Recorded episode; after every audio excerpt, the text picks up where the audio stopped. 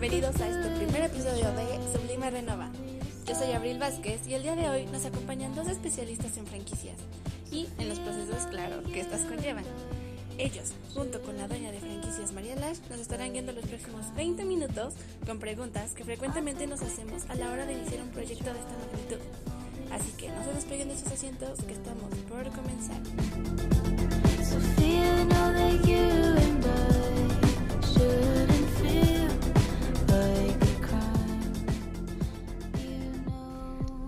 Ahora sí, comenzamos. Hola, soy Daniela Morales Orozco y una de las cosas que normalmente sucede cuando pensamos en adquirir una franquicia es que nos comienzan a surgir una serie de preguntas sobre el tema, de cómo sería si adquiero una franquicia, de si me va a ir bien o no, si lo podré hacer, si tengo las habilidades necesarias que se requieren y muchas otras preguntas de diversa índole. Por ello, el programa de hoy va dirigido a todos nuestros oyentes que estuvieron mandando dudas acerca de las franquicias que manejan y algunos otros que pretenden abrir alguna. El tema de hoy, que son aspectos teóricos relacionados con las franquicias, serán respondidos por nuestros acompañantes, la doctora Marian Rojas Olivares, el maestro Luis Amando Peralta Pérez y nuestra emprendedora Anet Alejandra Orellán Pérez. Un gusto contar con su presencia. Gracias y bienvenidos. Muchas gracias. Gracias. Es un placer estar aquí. Así que platíquenos. Nosotros de antemano sabemos que una franquicia es un sistema de cooperación entre empresas o personas diferentes, pero ligadas a la vez por un contrato en el cual una de ellas le otorga a la otra el derecho de usar un bien. Puede ser, no sé, una marca o tal vez el derecho de vender ciertos productos o servicios. Sin embargo, ustedes de una manera más formal, ¿cómo lo llamarían? Es correcta la idea que planteas. Eh, algo más concreto es que la franquicia consiste en un modelo de negocio en el que una persona física o jurídica otorga el derecho a un tercero de utilizar su marca y trabajar bajo su mismo sistema comercial a cambio de una remuneración. Correcto, entonces podemos definir el acto de franquiciar como un método de hacer negocios, donde al menos dos partes deben estar involucradas, que serían el franquiciante y el franquiciado, ¿cierto? Sí, así es. Incluso acabas de mencionar dos de los tres puntos clave que se necesitan principalmente, el franquiciado y el franquiciante. Y el tercer punto clave que faltó fue el contrato de franquicia, que es primordial en este acuerdo. Claro, claro. Seguro que cada uno de ellos son elementales para iniciar un proyecto de franquicias y estoy segura que sin ellos es imposible tener un buen resultado. Ale, seguramente para ti como dueña de las franquicias María Lash, estos conceptos ya los tienes más que claros, ¿no? Sobre todo asumiendo el papel de franquiciante, con todo el conocimiento empírico que has adquirido hasta ahora, como la interacción constante con los franquiciados o el manejo de tus franquicias. Dime, ¿cómo describirías a un franquiciante y a un franquiciado? ¿Qué concepto le darías a cada uno? Sí, como lo mencionas, son muy importantes. Sin embargo, ambas significan cosas diferentes. Por ejemplo, al franquiciante lo podemos definir como la persona física o moral a la que hace alusión la ley de la propiedad industrial como titular de los derechos de la marca a la que se le otorgará como franquicia. En cambio, un franquiciado continúa como emprendedor, pero cuyo poder está limitado por una relación contractual con una organización franquiciadora. Así es como lo he manejado yo en mis franquicias. Sí, por supuesto. El franquiciante solo aporta el concepto y el modelo de negocio, mientras que el franquiciador paga para poder usarlo. Algo así como una tipo renta de idea. Wow, la verdad es que es impresionante. ¿Cómo fue y dónde surgió el concepto de franquicia? Ahora sí que dónde inició todo, porque nos da curiosidad saber a quién se le ocurrió la idea. Ahora sí que este tipo de ideas surgen de los lugares y momentos menos esperados. Maestro Peralta, cuéntenos, lo escuchamos. Claro, y hasta donde yo sé, los primeros indicios datan del siglo XVIII, cuando había empresas de cosméticos y perfumes en Francia o empresas de cerveza en Alemania que usaban modelos de operación o distribución que pueden haber sido las precursoras de las franquicias como las conocemos hoy en día. Eh, en la actualidad, eh, las franquicias modernas nacieron en Estados Unidos en la segunda mitad del siglo XIX no sé si conozcan la marca Singer o Isaac Singer. Bueno, por esas épocas Isaac era un fabricante de máquinas de coser y se dio cuenta que su capital era insuficiente para fabricar su producto a gran escala, por lo que decidió otorgar franquicias a varios negocios locales, lo que los que se encargarían de cubrir por sí mismos los costos de producción. Y bueno, como resultado, las ventas de máquinas de coser se incrementaron y Singer obtuvo grandes ganancias a partir de la venta de estos derechos, y casi un siglo después el modelo de franquicia sería replicado por diversas empresas en todo el mundo. Sorprendente todo el tiempo que lleva existiendo este modelo, ¿no creen? Realmente sorprendente, como nos mencionas, y por ejemplo empresas como Coca-Cola introdujeron el sistema de franquicias de Singer en la fabricación de sus botellas, esto con el fin de evitar algún riesgo financiero.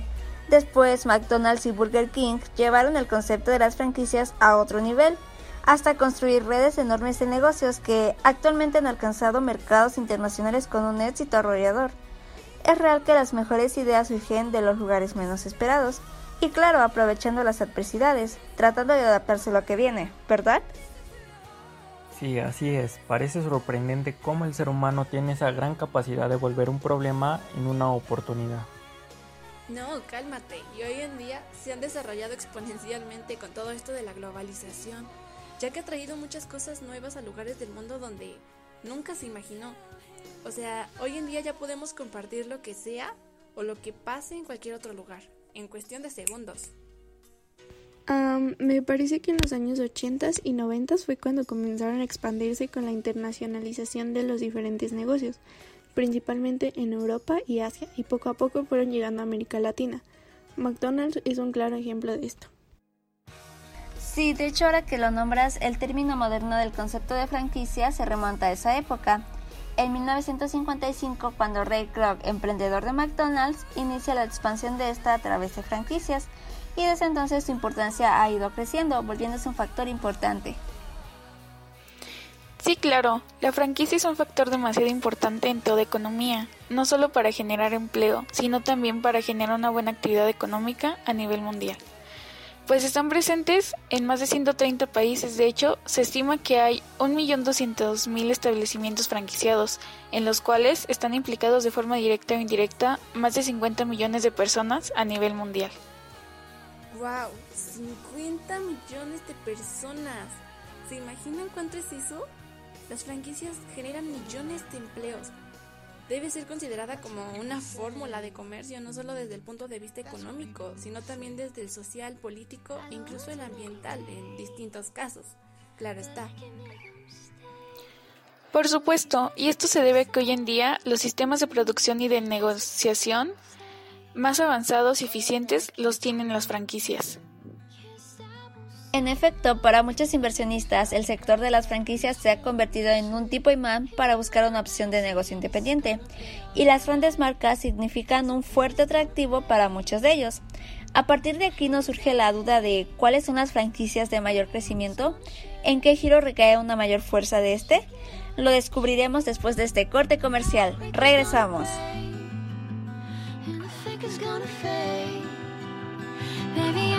I shake I shake it off, I shake it off. I never miss a beat. I'm lightning on my feet.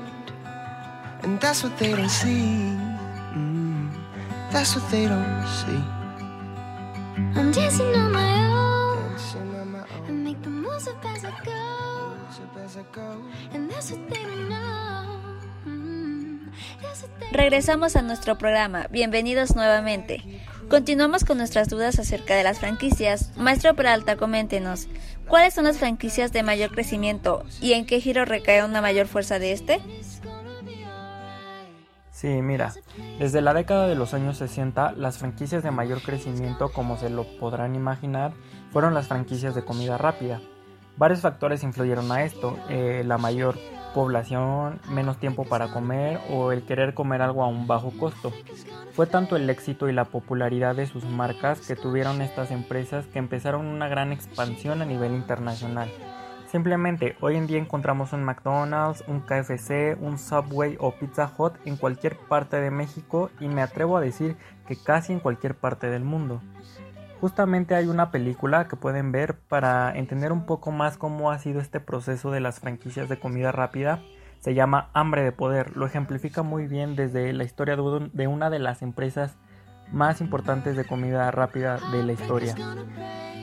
Pero en esta nueva época en la que vivimos las cosas han ido cambiando y las franquicias de mayor crecimiento ahora son las relacionadas con la prestación de algún tipo de servicio, como por ejemplo lo son las empresas de reparación y remodelación del hogar, de servicios domésticos y educación, así como de publicidad, telecomunicaciones, computación y ropa, por solo mencionar algunas. Y sí, la verdad es que yo siempre lo he dicho, ¿eh? O sea, todos los negocios que tengan que ver con comida, servicios indispensables, así como lo mencionaste, empresas de reparación, educación, incluso los servicios domésticos, o sea, son una buena forma de ganar dinero, porque literal todos lo ocupamos.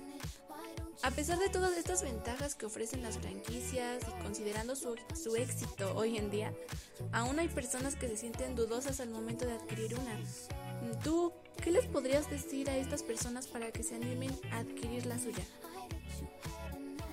Me parece un buen punto mencionar que las franquicias tienen más ventajas que desventajas. Por ello podemos mencionar de una forma amplia cuáles serían tales ventajas a partir de cuatro enfoques.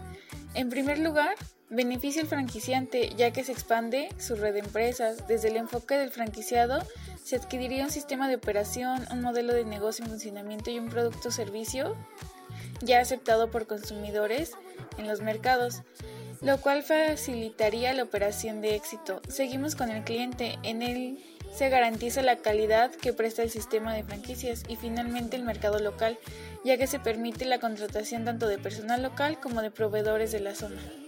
Al igual, si nos enfocamos un poco más desde el punto de vista de un franquiciado, podemos encontrar ventajas como el contar con un sistema ya comprobado, en vez de estar improvisando o explorando, sobre todo con la guía y apoyo continuo de parte del franquiciante. Y hablando de esta parte, Ale, tú como franquiciante, ¿con qué obligaciones cuentas? Y bueno, de igual manera, ¿cuáles son las obligaciones del franquiciado? Te escuchamos. Eh, bueno, realmente existen bastantes al ser franquiciante, pero podemos mencionar las más importantes, como lo son disponer de una marca, producto o servicio que se encuentre correctamente registrado e introducido en el mercado, que cuente con éxito probado y tenga una fácil transmisibilidad, correcta solvencia financiera y capacidad profesional, contar con la infraestructura suficiente para ofrecer el servicio adecuado, Garantizar servicios permanentes de seguimiento como por ejemplo la comunicación interna, la investigación, el apoyo y el marketing. Y bueno, el punto más importante es que dentro del contrato se debe respetar el equilibrio entre las partes y definir con claridad los acuerdos y cumplimientos de ambas partes. Antes de realizar el contrato se realiza un precontrato, el cual pues ahí se estipulan los gastos, obligaciones y derechos a cumplir de ambas partes y bueno, por, supuesto esto va antes del contrato definitivo de franquicia. Y bueno, pues de igual manera para el franquiciado existen diversas, pero bueno, las más importantes son contar con un local adecuado para desarrollar la actividad comercial, tener solvencia económica y profesional, seguir la política comercial de la red común a todos los franquiciados, abono de las cantidades económicas acordadas en el respectivo lugar y tiempo, y bueno, al igual que el franquiciador debe tener esfuerzos perceptibles para incrementar el renombre de la marca franquiciada. Y bueno, sus relaciones con el franquiciador también deben estar basadas con la honestidad en sus acciones y un trato de mutua confianza, contribuyendo al éxito de la red, estudiando y resolviendo conjuntamente con el franquiciador los problemas que pueda. Sin embargo, hay unas otras que pues no se encuentran estipuladas. Por ejemplo, cuando yo era pequeña, mi tío siempre nos mencionaba a mi hermano y a mí que ambas partes se debía encontrar un proceso de moralidad, en general tener respeto en todo momento y así como él nos mencionaba, él lo realizaba pues dentro de su empresa y de esta manera pues tenía como más confianza entre franquiciante y franquiciario, pero claro, siempre poniendo como un límite de confianza para pues no exceder de ella. Y bueno, hoy en día lo aplico en mis franquicias y es lo que consigue el éxito a mi parecer. Claro, esto es muy importante, no solo para tener un buen control de tus franquicias, sino que también tus franquiciados sepan que se pueden apoyar en ti para cualquier cosa, que no están solos. Son una empresa y al final continúan representando una unión. Sí, por supuesto, eso claramente se sigue respetando. Son bastantes requerimientos, sin embargo suena lógico para poder convertir una empresa en franquicia, Supongo que al ser tan difícil devolver una empresa en esta, o sea, al pedir tantos requerimientos cuando otorgan una franquicia al franquiciado, el costo es caro, ¿no? A lo que sé, inicialmente el valor que recibe el franquiciante es bajo mientras que las ventas comienzan a subir, pero ya que se incrementan, el valor que se paga por las regalías igual aumenta. Pero Ale, ¿qué más nos puedes decir sobre esto? ¿Qué es lo que deben de pagar los franquiciados para poder obtener la franquicia? Sí, por supuesto. Obviamente esto también depende de cómo cada franquicia lleva pues el proceso, pero pues para la mayoría de las franquicias se cobra el canon de entrada o fee de franquicia. Y bueno, esto básicamente se refiere al pago que realiza el franquiciatario o inversionista al dueño de la empresa franquiciante para formar parte de su red. Y bueno, esto incluye la licencia de uso de marca, el soporte y la capacitación inicial para operar el negocio. Bueno, pero es lo mismo el derecho o costo de adquisición de la franquicia y el canon de entrada, porque a lo que me han dicho hasta ahora suenan demasiado, demasiado similar. Y además, ¿por qué se cubre el derecho o canon de entrada en la franquicia? O sea, a mí como, como franquiciado, ¿para qué me sirve pagar eso? Primero que nada, sí, es exactamente lo mismo. Hay que entender que en todo contrato o relación de franquicia hay una serie de pagos que el franquiciado debe realizar al franquiciante al momento de firmar el contrato para pertenecer a la red de franquicias y a cambio recibe todo el apoyo necesario durante el proceso de preapertura y postapertura. Y en segundo lugar, qué bueno que me haces esa pregunta de por qué se cobra el derecho de entrada. Es algo que mucha gente que planea eh, adquirir una franquicia desconoce y a veces le puede parecer un poco excesivo el precio, sobre todo al pensar que ellos deben pagar por hacer todo el trabajo. Pero no hay nada más alejado de la realidad, te explico. Como lo acabo de mencionar, eh, la empresa franquiciante cobra con el fin de cubrir todos los gastos generados al haber desarrollado el sistema de franquicia. Y el franquiciado recibe a cambio una serie de beneficios al realizar este pago como por ejemplo recibe los contratos debidamente personalizados, eh, manuales de operación, sistemas administrativos, imagen, etc. También recibe entrenamiento y asistencia técnica para operar su franquicia. En ciertos casos se le entrena al franquiciado a cómo contratar a su personal y el personal recibe entrenamiento necesario para operar el local. Además, el franquiciante supervisa la realización de los planos, la construcción o remodelación del local, que comúnmente este es uno de los mayores gastos. Así que este pago de derecho de franquiciado al uso de la marca de la empresa es, es un pago justo a cambio de recibir toda esa información y ayuda técnica. Y claro, la cantidad va a variar dependiendo la franquicia y los diferentes beneficios que otorga cada una. Sin duda alguna ahora es más comprensible porque, como bien dices, a veces para algunos se hace excesivo el costo de entrada. Sin embargo, olvidamos todos estos puntos que acabas de mencionar. Esto, junto con las regalías, son pagos muy importantes, recalcando que una regalía es un pago que habitualmente se hace de forma mensual. Esto como tipo de renta para que el franquiciado pueda seguir explotando la marca y claro, siendo parte todavía del sistema. Exacto, acabas de describir perfectamente lo que es una regalía.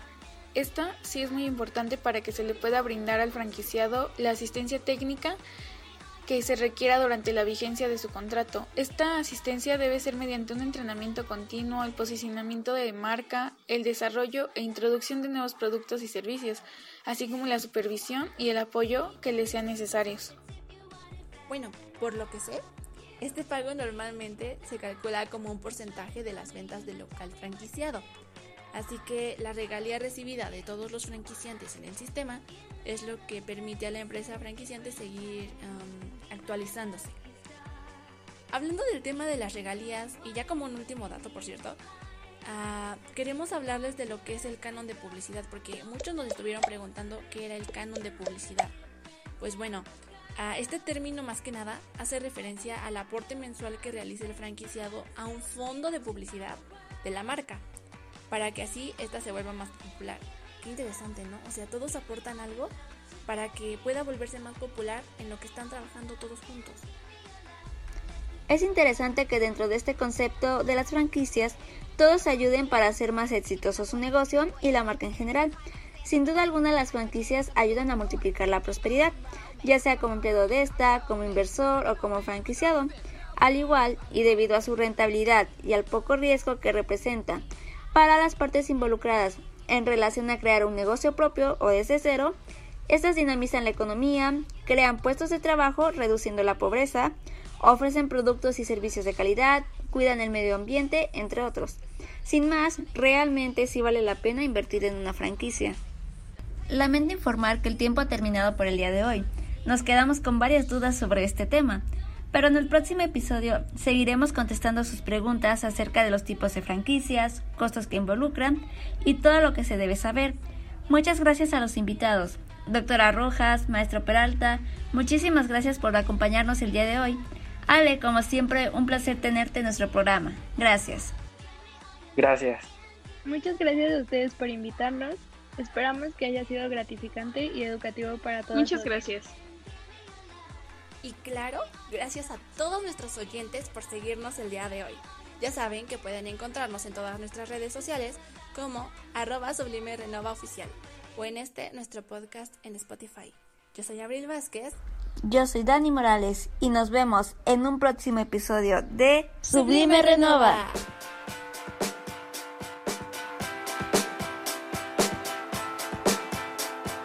I think we could do it if we tried.